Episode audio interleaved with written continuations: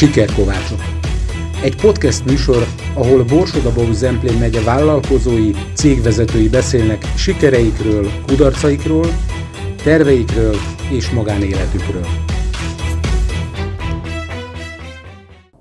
Köszöntöm hallgatóinkat, Önök a Sikerkovácsok című műsorunkat hallják, Csákó Attila vagyok.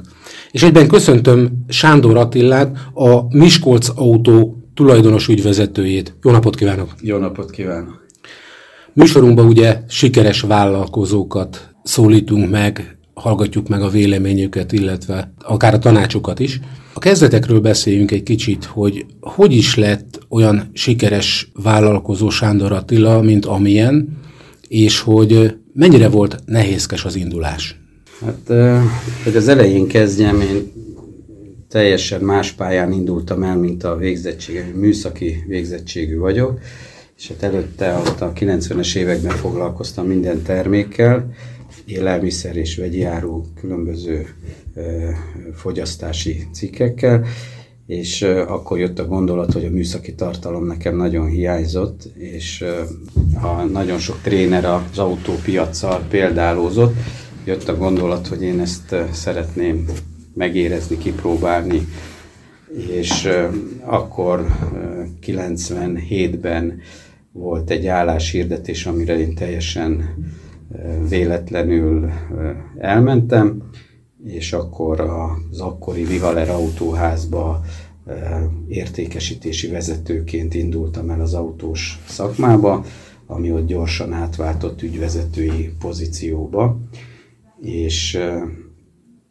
ez ott mindent megpecsételt, mert annyira megtetszett az autó és az azzal való munka, hogy én egy tudatosság volt az egészben, hogy kitartok emellett. Tehát amikor a pályámban voltak zöggenők akkor, és esetleg hívtak más biztosítási üzletbe vagy ingatlanba, én egy biztos volt, hogy én autóval szeretnék foglalkozni. És hát az élet úgy hozta, hogy hál' Istennek tudtam több márkával foglalkozni alkalmazotti státuszba, és amikor sajnos a 2008-as válság után átrendeződött itt a piac, Miskolcon is problémák adódtak az általunk képviselt márkák terén, és az előző cégcsoport az árfolyam és különböző problémák miatt beszüntette a tevékenységét.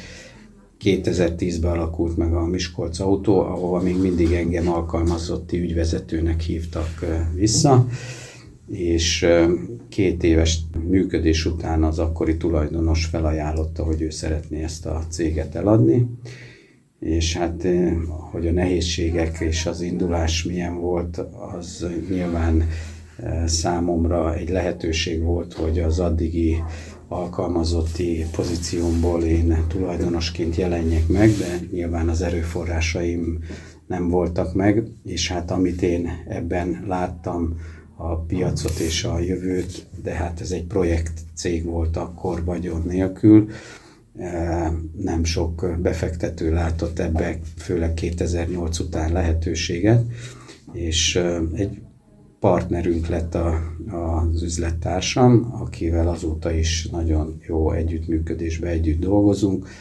Ő nem vesz részt az operatív munkába, úgyhogy én vagyok a cég arca, és, vagy a cégcsoport arca, és hát... Ez akkor már több márkát jelentett, vagy pedig először egyel kezdték? Ez több márkát jelentett, illetve akkor még bérleményben is, még egyszer mondom, minden vagyon nélkül, ami értékünk volt, az a piac, a termék, és hát a, talán a legfontosabb az a szakmaiság, azok az emberek, akikkel akkor együtt tudtunk dolgozni. Ez konkrétan egy ilyen 40 fő volt. Lefettük már akkor is a teljes márkakereskedői tevékenységet, tehát volt értékesítés, volt használt autó, volt uh, szervíz és karosszéria fényező munka, és hát ezzel indultunk el, és akkor az első évben sikerült uh, megvásárolnunk az ingatlant is a tevékenységhez, Ez akkor azért volt nagy szám, mert nagyon nagy bizalmatlanság volt a hitelpiacon, főleg az autó szakma irányában, mert ugye a 2008 még ott nagyon közel volt, és a bankoknál tiltó listán voltak a, az autókereskedők, de aztán volt egy bank, aki a bizalmával segített nekünk, és mint hogyha ez lett volna a hógolyó, amit a, a lejtőn legurítunk, és lavina lesz belőle? Lavina lesz belőle. Rögtön a második évben kiderült, hogy, hogy olyan jól sikerülnek a, a szerződéseink, munkáink, hogy és szervizkapacitással küzdködtünk, ezért több alternatívát megvizsgálva nyitottunk egy következő telephelyet a város szélén, és, és talán valahol mindig, a, és talán a, a sikerünknek az egyik fő alkotó eleme, hogy nem csak az értékesítésre koncentrálunk, hanem a szolgáltatásra, tehát a szerviz szolgáltatásra, mert mindig ez okozott nekünk problémát, a, ennek a, az ügyfeleknek a kiszolgálása, a kapacitás hiánya, és ez nem is az emberi oldala volt, hanem maga a fizikális hiány, és valahol egy kicsit ez kényszerített rá arra, hogy mindig lépjünk előre. És ez a két telephely után volt a következő nagy lépés, egy szervizcsarnok beruházás, amit a közvélemény nem nagyon láthat, vagy nem nagyon tudott, mert ez tényleg a szükség hozta. Egy több mint ezer négyzetméteres modern szervizcsarnokot építettünk, ami azóta megint bebizonyította, hogy, hogy szükség volt rá, és, és ugye ennek a szakmának a sajátosságát, hogy értékesítés és szerviz oldal, büszkén mondhatom, hogy talán vidéken az egyik legnagyobb szervizárbevétellel rendelkező cégcsoportá váltunk. És hát a, itt nem állt meg ez a hógolyó vagy hógörgetek, hogyha már ezzel a példával éltünk, Miskolcon egy prémium márka tíz év szünet után megkeresett minket, hogy nem szeretnénk-e forgalmazni. Ebbe a prémium márkába is belevágtunk, és így már most két alapcéggel, nyolc márkával képviseljük a mobilitást, hogy így fogalmazzak, és persze utána jöttek a, a egyéb igények a piacról, megalapítottunk egy flottakezelő céget, aki ma már több mint 600-700 autóval rendelkezik, és hát utána megint csak a szervizkapacitás hiánya hozta azt, hogy Helyő Csabán megvettünk egy márka szervizt, ami saját márkáink szervizelésével foglalkozott, úgyhogy most már négy telephelyen 120 emberrel végezzük a tevékenységet. Talán ez a rövid története a Említette, hogy egy prémium márkát is forgalmaznak, de ez hogy történik egyébként, hogy ilyenkor ez a cég önöket megkereste, ha jól emlékszem, ezt mondta az előbb, de mondjuk, hogyha holnap kitalálja valaki, hogy ő is szeretne bekerülni az elitbe a magyarországi autóforgalmazók szalonnal, szervizzel rendelkezők közé, hogy jelentkezik XY az egyik nagy nyugat-európai autógyárnál, és akkor elhagyják? Vagy szóval, hát, vagy, vagy mennyi pénz kell hozzá? Vagy... Rengeteg. ketté kell választani, és hát még oda, hagyd térjek már vissza, hogy mi nem egy prémium márkát forgalmazunk a három nagy német márka közül, hanem kettőt, és ez megint egyfajta szakmai büszkeség, mert akkor kerültünk fel a szakma térképére, amikor az egyik után Magyarországon mi voltunk az elsők, akik a három prémiumból kettőt tudtunk forgalmazni és javítani. Az, hogy ezt manapság talán már azt is mondhatom, hogy kicsit okafogyott, mert ugye ennek a beszélgetésnek is majd lesznek a jövőképpel kapcsolatban. Most olyan átalakulás előtt áll a piac, amit így nagy szakmabeliek azt mondják, hogy a, a Henry Ford óta, amikor kitalálta a szalagon gyártott autókat, nem volt ilyen változás a piacon, ugyanis az a jól kialakult márkakereskedői rendszer, hogy van a gyár, van egy dealer, márkakereskedő, és ő szolgálja ki az ügyfeleket,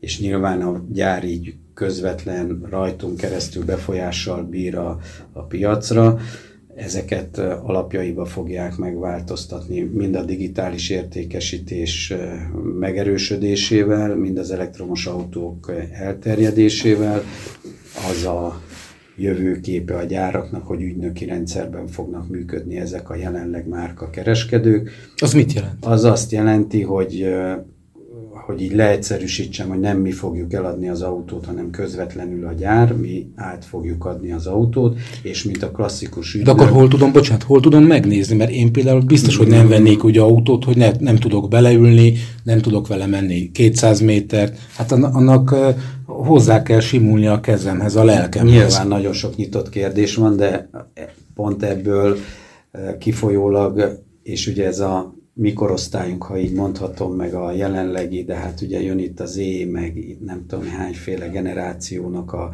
a jelenlegi, nem problémaként mondom, világlátása, amikor is ugye azt mondják az ilyen mobilitás kutatók, hogy nem az lesz a jövő, hogy én birtokolni akarok autót, hanem az lesz a jövő, hogy A-ból B-be szeretnék eljutni.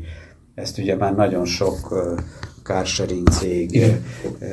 és állítólag a mai fiatalokat nem fogja annyira lázba hozni a benzingőz, vagy az autó hangja, vagy, és én azért kételkedek ebben, mert például a Forma 1-ben, hogy amikor ugye én nem sokat jártam, de amikor voltam Forma 1 hát nyilván az a hang, meg az az illat, meg a, a közeg, azt egy, és ugye van a, a Forma 1-nek megfelelő elektromos versenysorozat, azért az nem tudott akkor a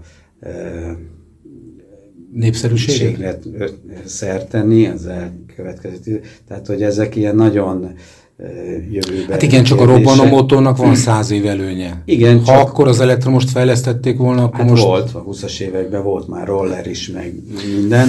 Igazándiból Nyilván ez azért nagy kérdés, mert ugye a, a mobilitás, illetve az informatika talán a két legtrendibb iparág, hogy így fogalmazzak, és az autógyáraknak kell rendelkezzenek jövőképpel, amit nagyon nehéz most megmondani, hogy 2030-ban ugye tudjuk azt, hogy 35 után nem akar az EU-ba nem lehet lesz fosszilis anyaggal, tehát robbanó motorral működő autót, új autót forgalomba hozni, csak elektromos autókat, ezekkel már most kell megoldásokkal rendelkezzenek a gyárak, de még mindig nagyon kiforratlan. Tehát, hogy ez annyi ismeretlenes egyenletté vált a mi tevékenységünk, hogy, hogy azt próbáltam megfogalmazni, hogy nagyon nehéz rákészülni, hogy mi lesz itt 2035-ben. Egyébként az elektromos autó az valóban a jövő, mert egyfelől azt mondják, hogy hú, de jó meg környezetvédő,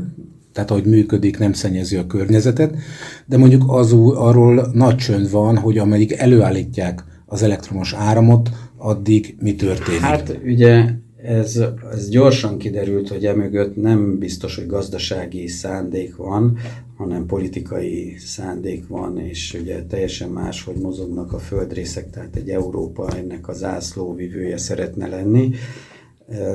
Én azt szoktam mondani erre, hogy addig nem tudja a robbanómotornak a népszerűségét átvenni az elektromos autó. Nézzük meg a, az emberi fejlődésben, hogy amikor még nyomógombos volt a mobiltelefon, akkor és kijöttek az érintő képernyős, és már tudott e-mailt fogadni, ez egy fejlődés volt, és volt igény az emberekbe. Az elektromos autó egyenlőre a komfort érzetben nem tud többet adni, mert nagyon ki kell számolni, hogy hogy töltöm, meddig töltöm, hatótávolság hol töltöm, miatt, ugye? hatótávolság, tehát hogy ez egy, szerintem egy visszalépés a jelenlegi oda vegyek a benzinkúthoz, és három perc alatt mobilná válok, hogy így fogalmazzak. De nyilván a, ez egy politikai döntés, úgy a autógyáraknak ezek igényeket, mert nyilván ezek a visszajelzések visszamennek a, az autógyártókba. Már van nekünk is olyan termékünk, amire azt mondjuk, hogy 6-700 km tud a VLTP szerinti fogyasztás alapján.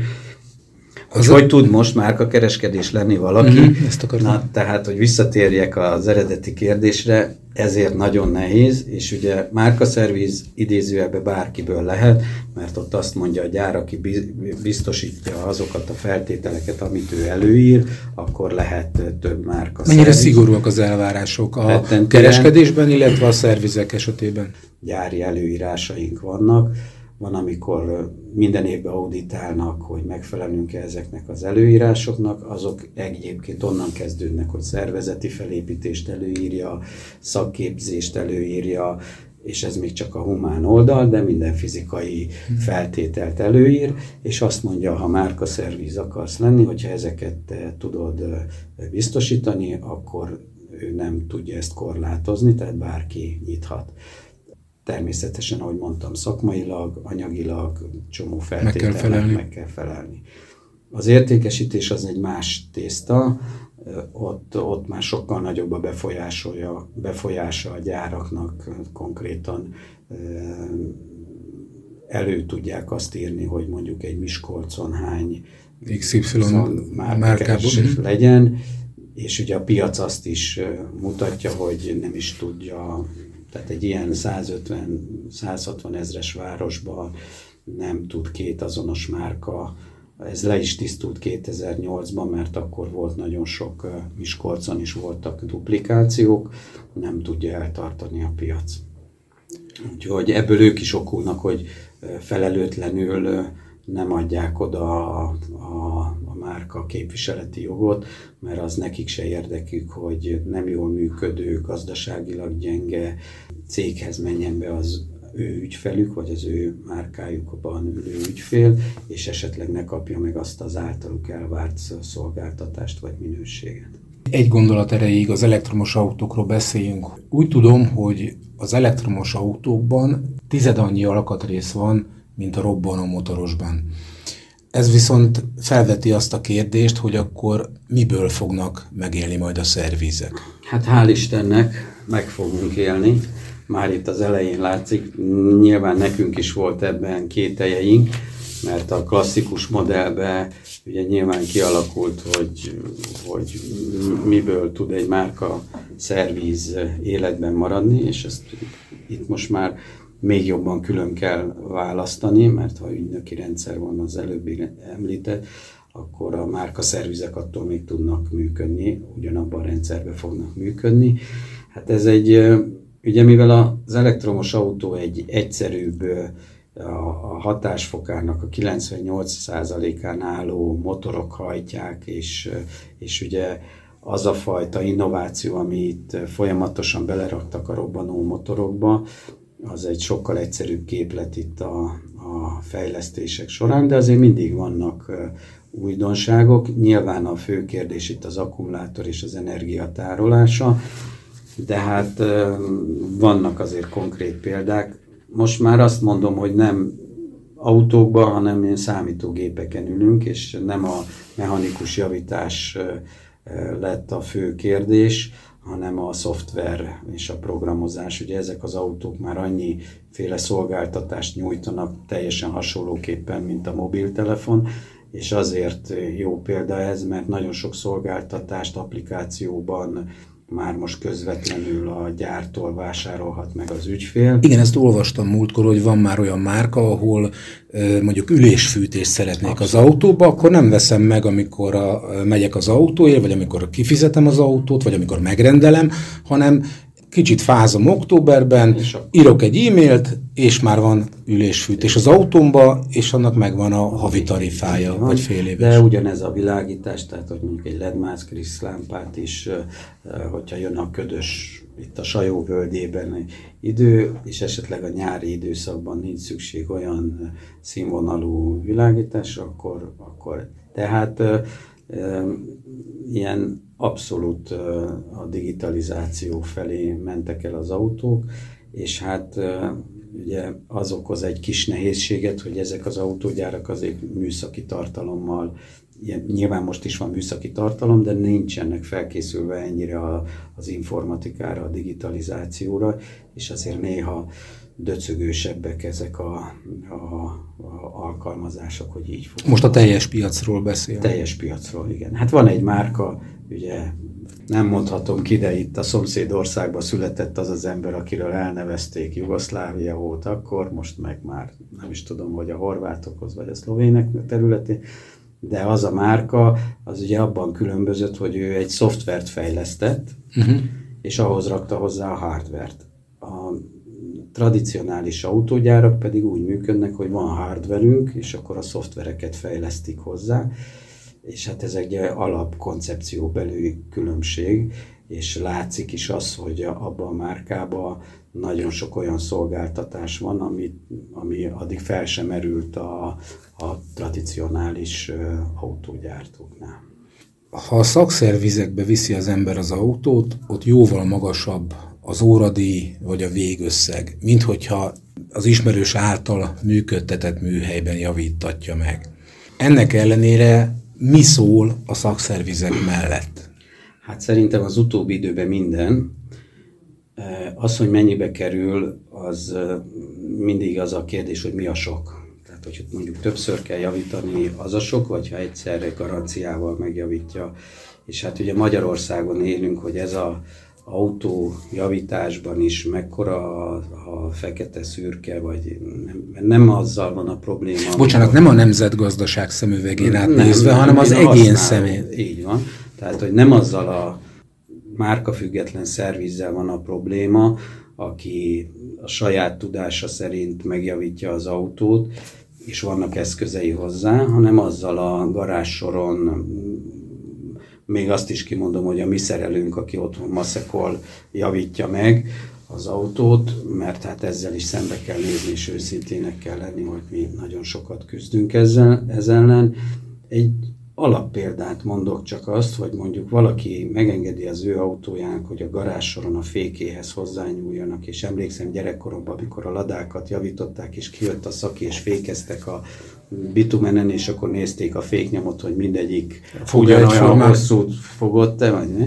Tehát ma, és ez, ez jogi kérdés is, hogy, hogy műszaki vizsgára én nem engednék olyan autót, ahol nem bizonylatolt fékjavítás volt, illetve mint használó se e, lennék nyugodt abban az esetben, hogyha az a fékjavítás egy fékmérés nélkül ezzel óvatos vagyok, hogy szakmaiság nélkül, mert nyilván vannak. Hát a szerelő tudása délután, öt után is ugyanolyan, mint Ben, maximum az eszközök nem olyanok, nem? Hát igen, a tudása az, csak ugye azt is tapasztaljuk, hogy azok a szerelők, akik ugye voltak bátrak és elmentek a, a nem tudok ma, mai világban, de ugye nincs jobb szó a maszek világban, tehát hogy, hogy kis műhelyeké váltak, nagyon sok. Tehát én mindig azt mondom a kollégáknak, akik jönnek, hogy ő akkor megpróbálná, értékelem, csak uh, tudván azt, hogy milyen műszaki fejlődésen mennek át az autók, én mindig azt szoktam mondani, hogy te itt hagytad abba a szakmát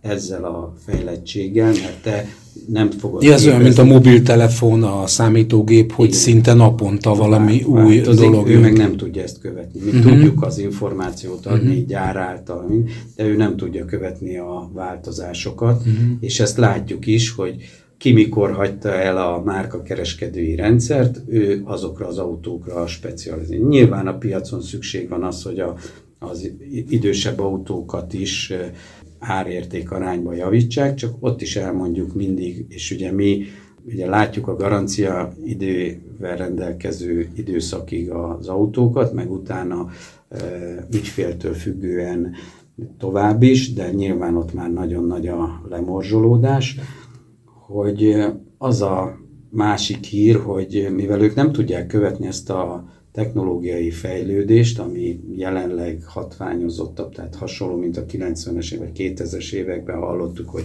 fél évente duplázza meg az informatika a, a, a tudását. Itt az autóban is ez látszik, hogy, hogy sajnos hozzánk jönnek vissza, mert már egy fékcserére is diagnosztizálni kell az autót, vagy programozni kell, és ezekkel ügyfélként is eldolgoznék, elgondolkoznék, hogy kalózprogramokkal, otthoni laptopokkal próbálják megcsinálni, és nagyon sok ügyfél nem is tudja azt, hogy behozzák hozzánk. Nyilván nekünk ezzel nagyon óvatosan kell bánni, hogy én nem fogom üzemkész állapotba tenni az ő munkáját, mert nem tudok rá garanciát vállalni. Tehát abba egyetértünk, hogy fontos a jó szakember egy szervizben is, illetve egy kereskedésben is. Hogy mi jellemzi az autópiacot, illetve a saját vállalkozását, hogy mekkora a fluktuáció, mit tesz ellene, mennyire becsüli meg a munkavállalóit.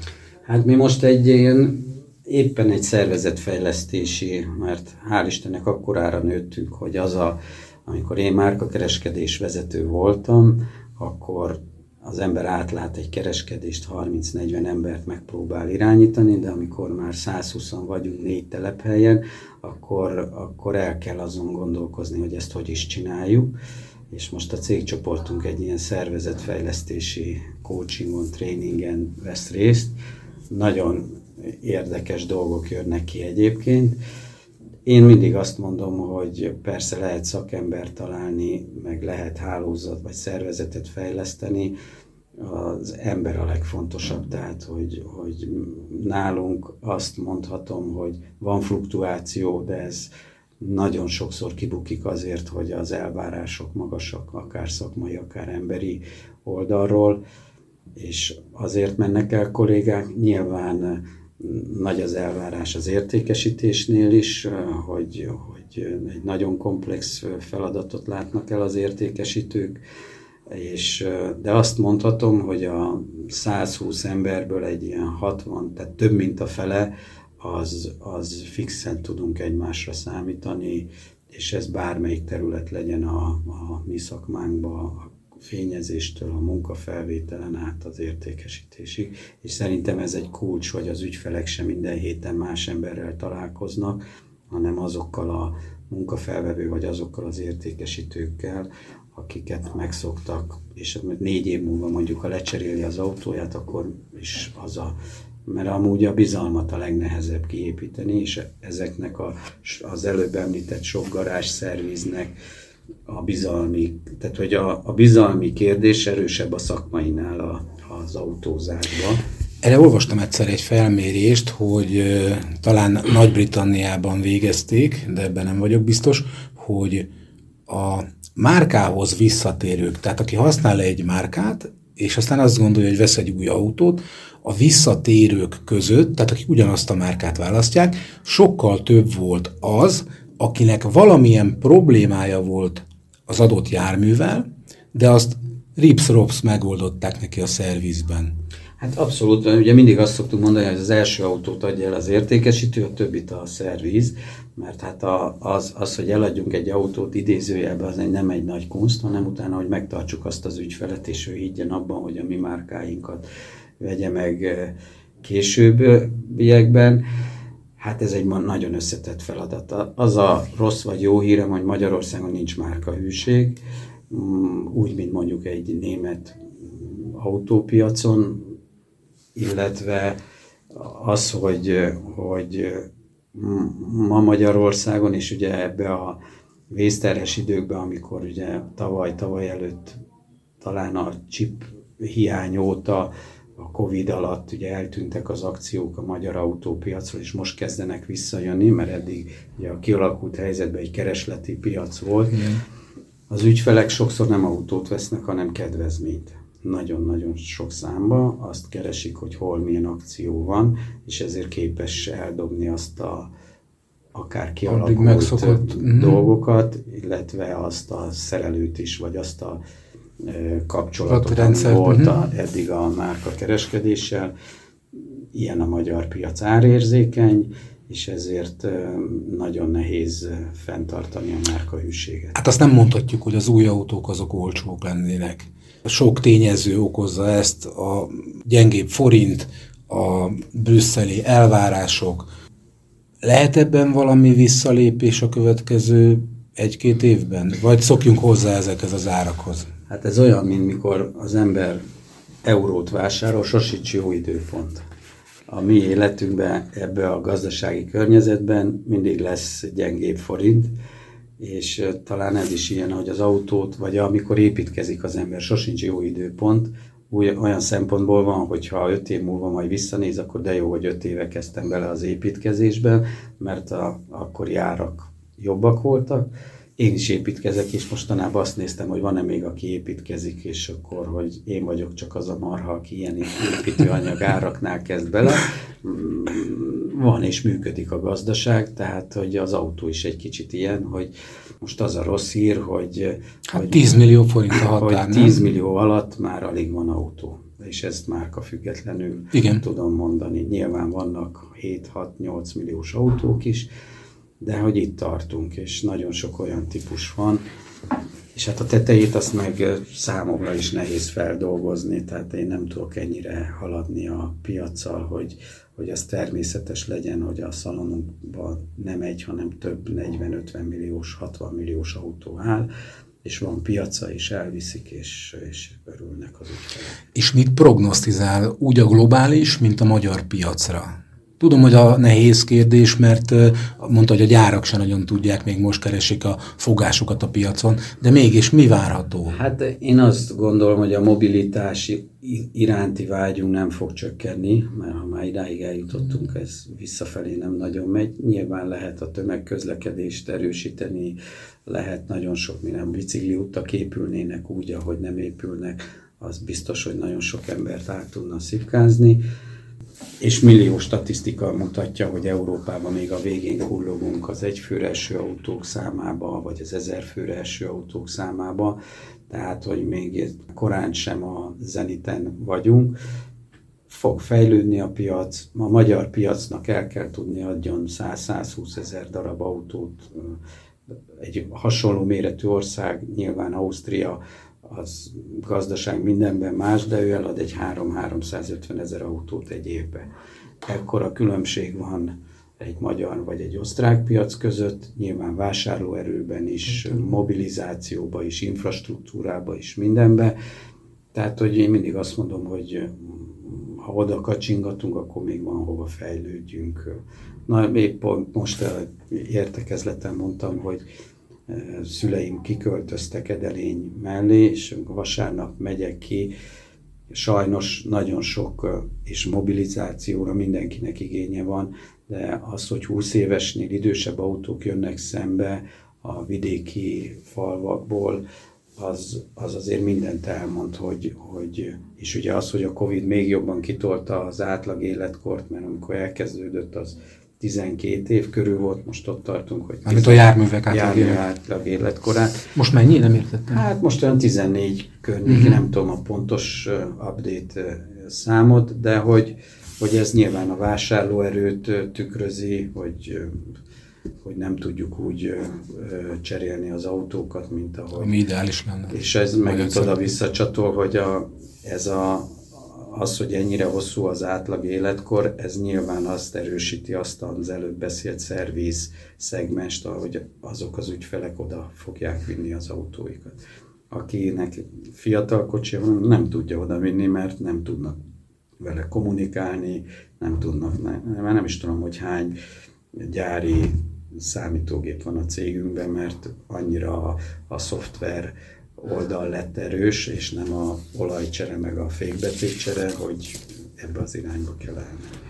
Említette a több telephelyet, kereskedés, szervíz, dolgozók. Marad ideje pihenni?